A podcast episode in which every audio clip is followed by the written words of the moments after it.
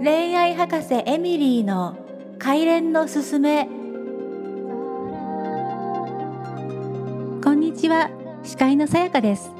この番組では海外で様々な人間関係のドラマをくぐり抜け今では13歳年下のダーリンと幸せに暮らす恋愛博士のエミリーが親友との気軽な対話という形式でリスナーの皆さんの恋愛、夫婦関係、婚活などの悩みにアドバイスをしてお届けします。心よい恋と書いて快恋。私も皆さんと一緒に今よりもっと自由に軽やかに楽しく恋する自分を目指します。こんにちは。恋愛博士エミリーの快恋のすすめ、聞いてみようと思ってくださった皆さん、ありがとうございます。今月いっぱいはエミリーの紹介やドラマティックな過去の恋愛体験の話を聞いていきたいと思います。その後は、これからリスナーの皆さんからいただくご質問、ご相談に答えていきたいと思っていますので、皆さんぜひご利用くださいね。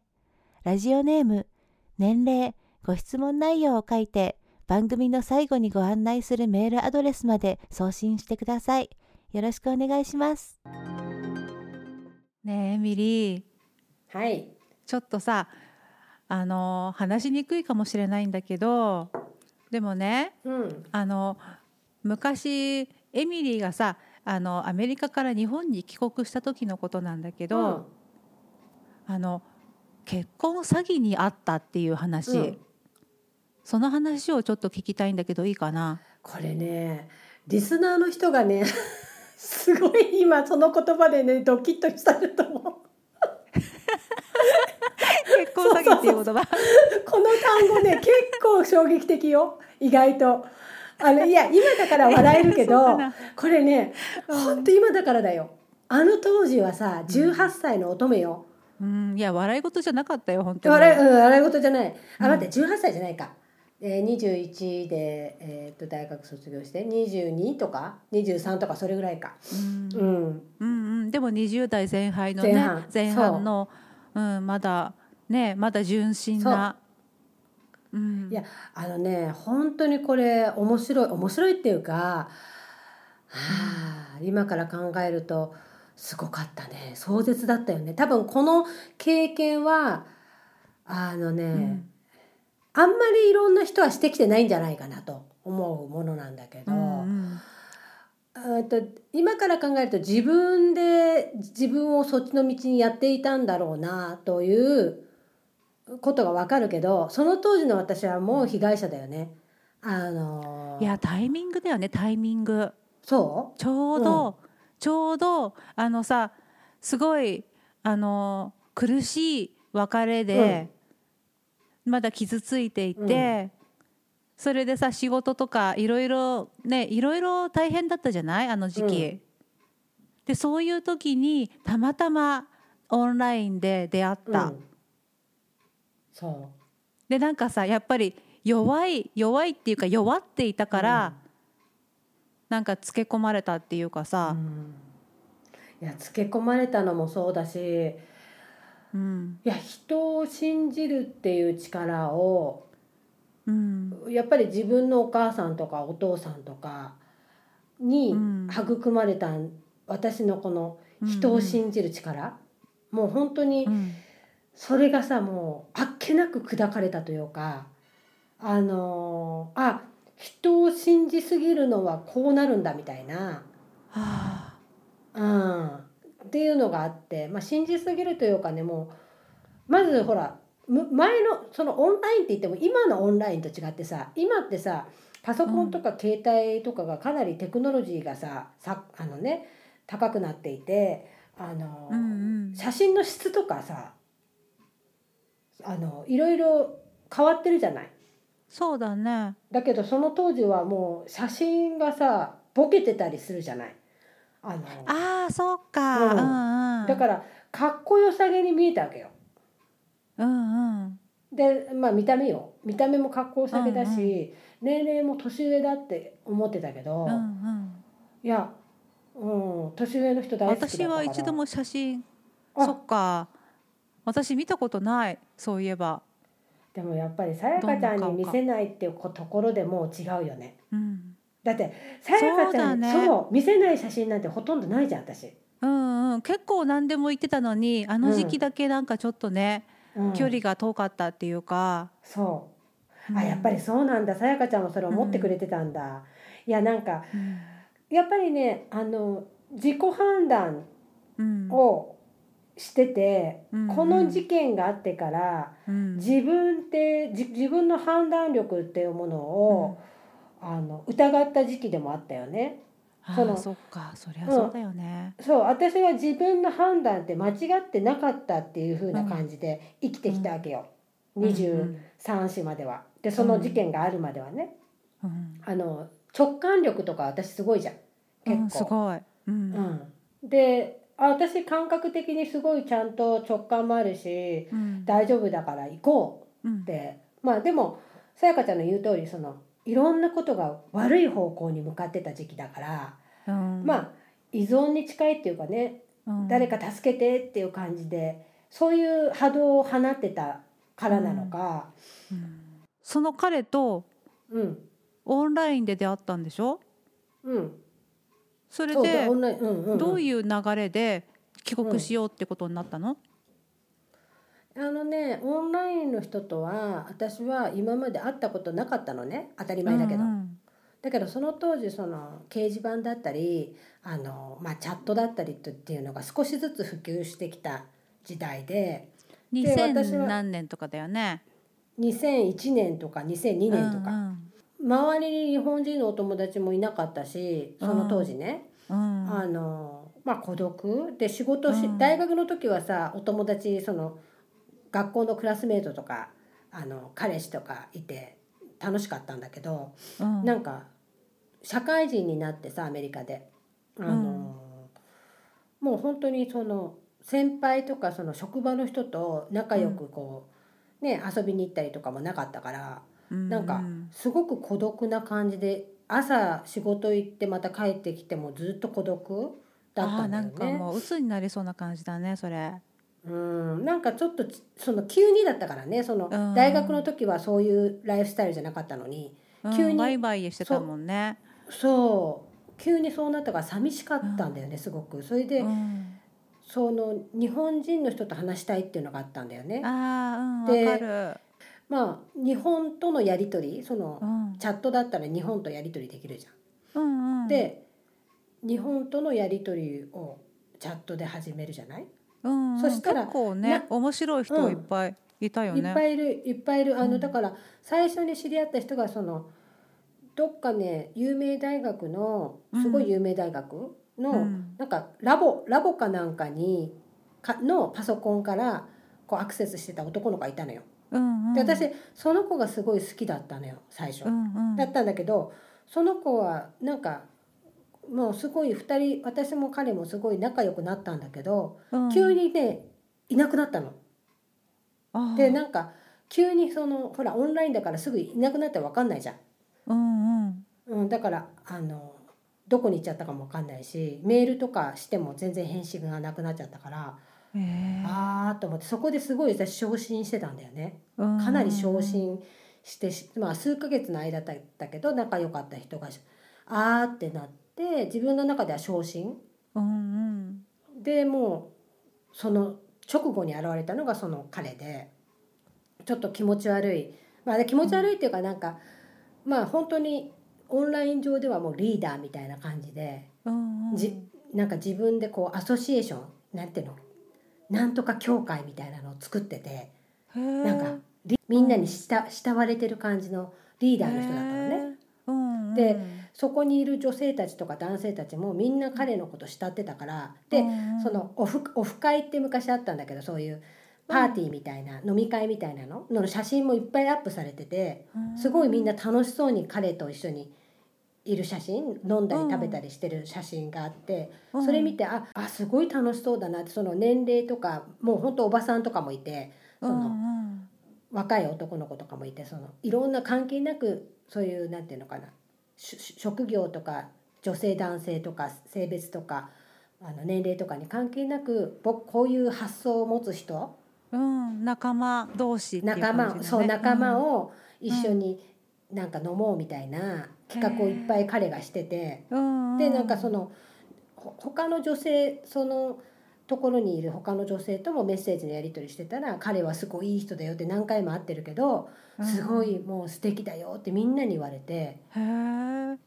でなんかそうそう。それで私もなんかあまあ素敵な人だよねと思ってで彼はすごいいろいろやり取りを私としてくれてまあなんかこうリーダーだしなんかこう、うん、信頼性がみんないい人だって言ってるしなんか写真の感じもねいつも真ん中にいてみんながこう、ハグしてたりして、うん、あなんかすごいいい人そうだなと思ったの。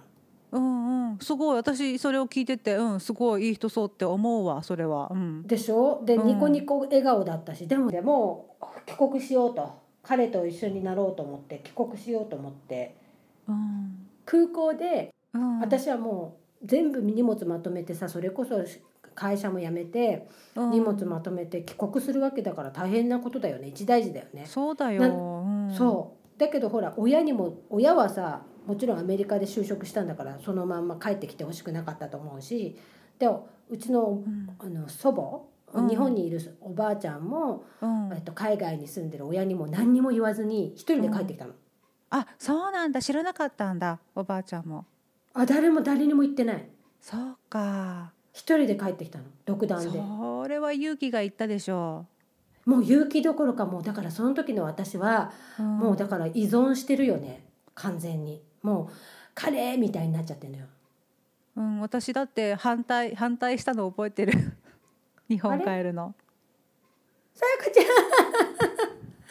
それも覚えてないよ私。えー、そうだよ。私反対したんだよ、うん、もうやめた方がいいよって言ったっけ？言った。でもさやかちゃんのことを跳ねのけてまでだから相当なんじゃない？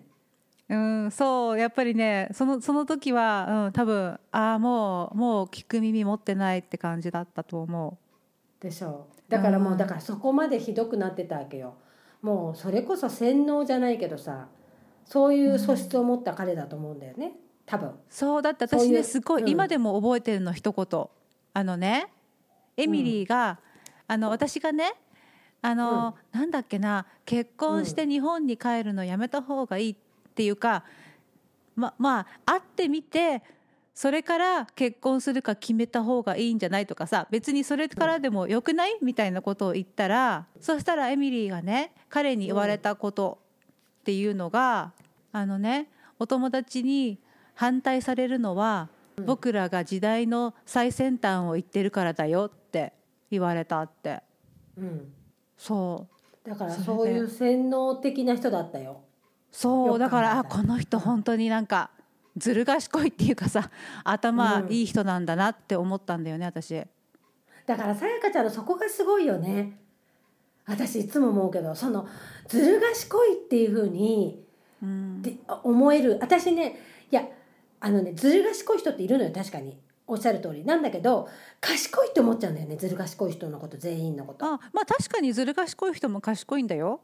そうそうそうそう、うん、だからなんかね確かにずる賢かった。それはもう本当ずる賢かったんだけどでも私はもうだから恋愛その時の私はもう本当恋は盲目だよね。変な話、うん、うん、でもう本当さやかちゃんを跳ねのけるぐらいだからかなりいかれてるっていうかもう洗脳だよね。っていうかやっぱりさそれだけそれまでのなんか恋愛に疲れていたし、うん、なんか信じたかったんだよね。多分、うん、でもねそれってやっぱり今から考えたら依存っていうか良くない、うん、はね、エネルギーにあの行こうとしてるから悪いことが起きたんだともう本当なるようにしてなったと思うんだけどでもそれが結局日本に行く日本に帰るきっかけだったわけよ。うん、うん、そうだね。うん、そう。私が日本で人生が始まっていくきっかけになったから、うん、まあそまあちょっとねきっかけが壮絶だったけど、うん、まあそれで、うん、まあ本当にさやかちゃんの言う通りだったなって後からしみじみといつも思うんだけど。うん本当自分ではあの時はねもう絶対もう幸せになるっていうか、うん。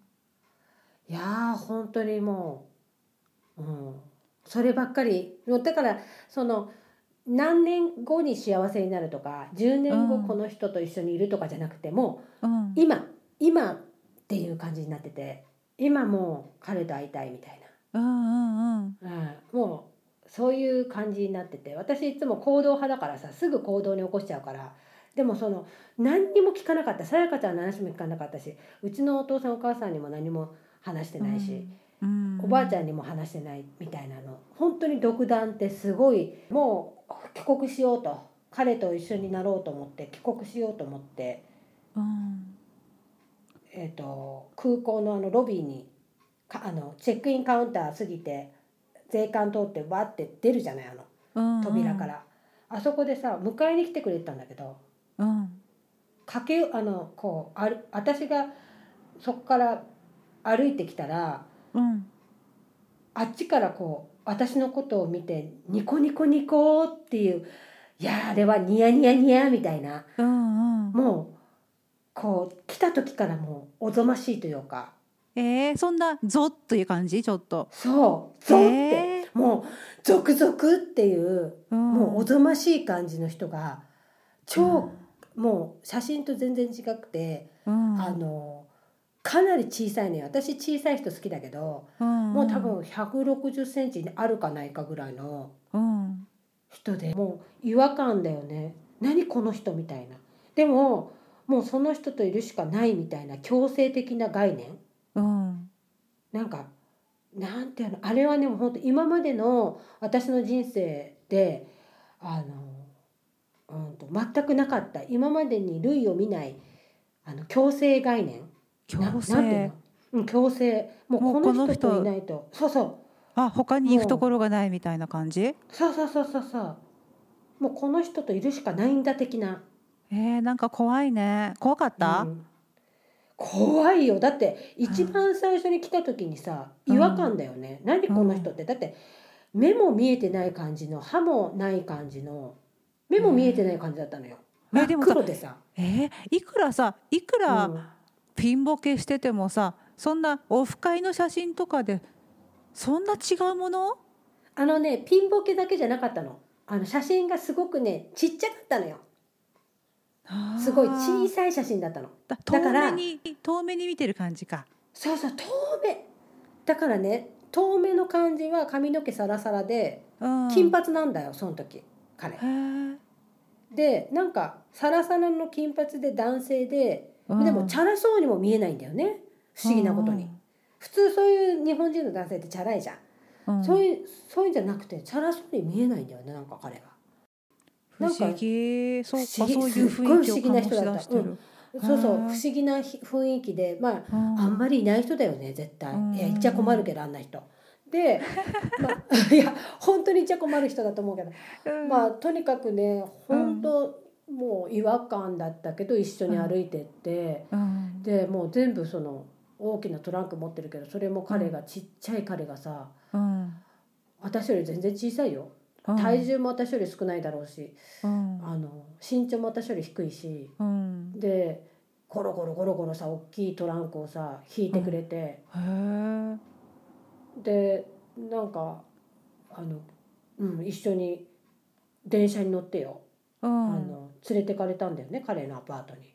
それがさすっごいすごいいいお部屋でいいうん。お家って聞いてたのにうん5畳とかの一間のうん。アパート。本当にもえーうなんていうの？安アパートあるじゃん、うん。安い。もう見たこともない。私が今まで住んだこともないようなうん。ところだったのよ。えー、ショックじゃん。だって私ほらアメリカのさ一人暮らしだった時はさそれこそうん。スイミングプールもついてたような家に、うん。まあえアメリカって多いでしょ？そういうそのね、うんうん。スススタジオとかでもさちゃんとあのダイニングとキッチンと、えっと、ベッドルームが分かれてて階段で降りるような、うん。そんな感じのところで一人で住んでたからうん。もうなんかええと思ってそのいわゆる天と地のななんていうの？このここは何？みたいな。えーででもすごいうなんてことをしてしまったって感じだよね。いやでもねそこで普通そう思うじゃん、い今だったらそう思うんだけど、もうそれもないぐらいなの怖いの洗脳って。だからあそそのおかしいなと思ってるのに全部だよ、その彼の見た目もそうだし、えっと、部屋もそうなのに、うん。あーなんかここかーって感じ。では今日のお話はここまで。続きは次回お送りします。このポッドキャストは毎週土曜の夜配信。短めの20分から30分程度に収めようと思っていますちょっとエミリーに聞いてみたいことがある方はぜひ恋愛博士 at gmail.com renaihakase at gmail.com まで。お気軽にご質問ください。エミリーと私が皆さんと一緒に悩み時にはちょっと意外だったりびっくりしたり思わず笑ってしまうような答えを編み出していきたいと思います。それでは来週もお楽しみに。